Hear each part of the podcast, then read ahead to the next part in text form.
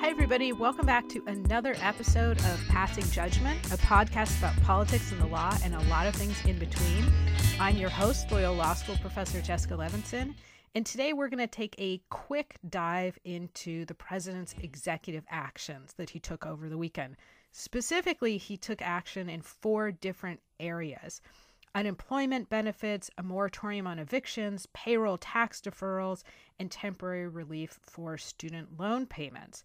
Now, Congress was in the middle of negotiations trying to find a legislative fix on these issues, and the President of the United States basically bigfooted in, took unilateral action. He set an arbitrary deadline and said, if you don't adhere to a deadline, if you don't adhere to an agreement by that deadline, then I'm going to go ahead and take action on my own. One has to think that this is a reaction to plummeting poll numbers, to the idea that President Trump has long thought that if he takes big, bold action, even if it's outside of political norms, even if frankly is unconstitutional, that that will help him in the polls. So let's remember that these actions are taken very close to the election and that you can't read these actions without reading what the political consequences of them are.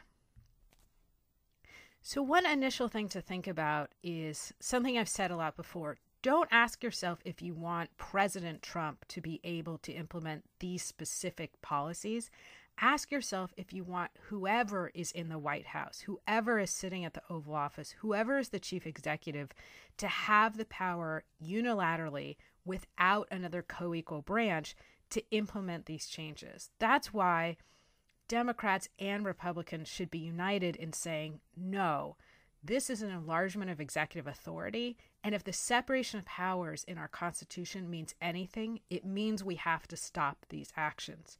Again, what's the basis of our Constitution? It's a system of checks and balances, separation of powers, where our founders basically said, we're going to give each branch some power. Sometimes the power is separate, sometimes it's overlapping, but we're going to assume that we don't trust any branch alone to act. And so the branches kind of have to police themselves. Now, when a president of the United States, whether it's a Democrat or a Republican, steps outside the bounds of what typically happens outside the legislative process and by executive action decides to unilaterally implement something, we have to ask ourselves is that an abuse of executive authority? So let's get to these specific executive actions.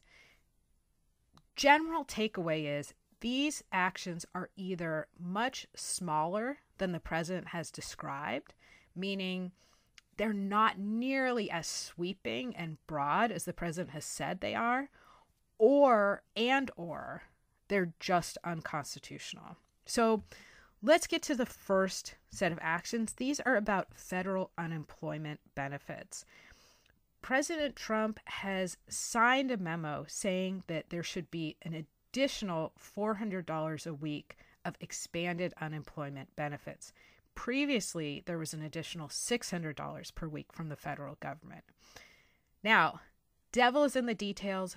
Lots of caveats here. States have to contribute 25% of that money and enter into an agreement with the federal government that they will do that.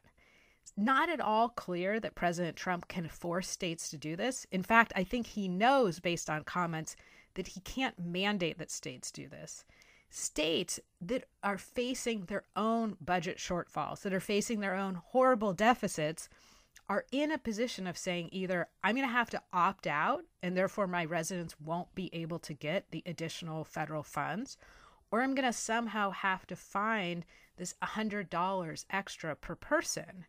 So this isn't really a big win. What it is, is it puts a lot more pressure on states and another devil in the detail states would have to create a new system because states can only use the old systems to pay people additional unemployment benefits based on a congressional action. Here, we just have executive action, so any benefit to people, even if it happens, would be months away. Other thing to think about does the President of the United States even have the power to direct the federal funds for these additional unemployment benefits? Answer is probably no. We all remember from civics class Congress has the power of the purse strings, Congress has the power to tax and spend. We're talking about federal money here that's already been appropriated by Congress for other purposes, not for additional unemployment benefits very unclear, which is another way of saying I seriously doubt that the president has the power via executive order to redirect these funds. So that's the unemployment benefits. Now, the moratorium on evictions, hotly debated on the national level and on the state level. This is not actually a directive that there be a moratorium on evictions. It just says federal agencies, please consider taking action to stop residential evictions.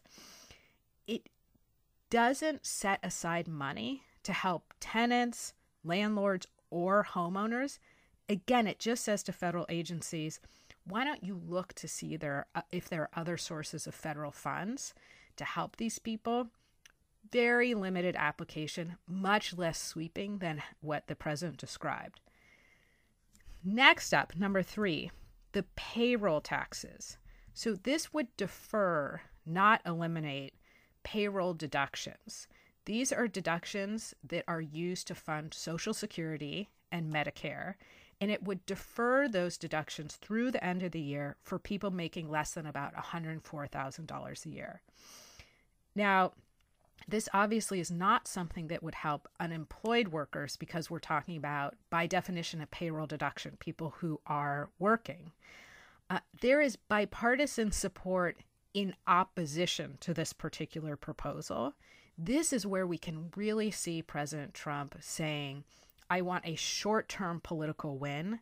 Again, think about what this money is used to fund Social Security and Medicare which are already under significant financial pressure. The president has explicitly said basically, good luck if you elect Vice President Biden. But if you reelect me, maybe I'll make these deferrals permanent. Maybe I'll make these cuts permanent.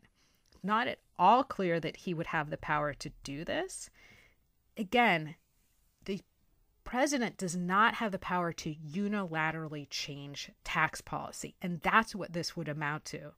So it's more limited in scope than we might think and really, really shaky constitutional grounds. Fourth and finally, delaying student loan payments. So, student loan relief would be extended another three months. Again, not clear that the president can act on his own. This change doesn't require new money from Congress, from states, or from private actors. So that would be the legal argument in favor of it. But plenty of questions as to whether or not the president can wave a magic wand and implement these changes. So, that really quickly is a rundown on the executive actions that were taken by the president. I've been asked a lot about this, and I wanted to share it with you, my loyal listeners really appreciate you passing judgment with me. You can find me on Twitter at Levinson Jessica, the podcast on Twitter at Pass Judgment Pod, and the podcast on Instagram at Passing Judgment Pod. I will see you next time.